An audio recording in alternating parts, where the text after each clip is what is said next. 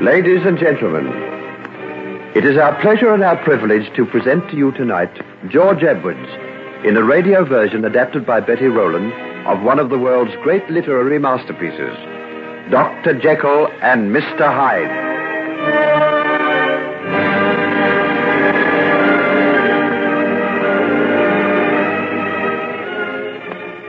It took the genius of Robert Louis Stevenson to fashion this tale of the dual forces which are forever at war in every human breast.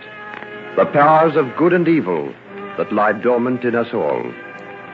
And he has given us a tale so weird, so strange, and yet so filled with the eternal conflict of man's immortal soul that we who hear it stand petrified.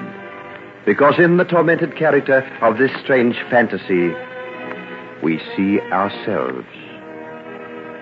Step by step, we will take you along the tortuous path, followed by young Henry Jekyll, fortune's darling, born to great riches, talented and handsome, until we see the final dissolution of this unhappy being who sought to split his soul in twain and assume a separate identity for each side of his dual nature.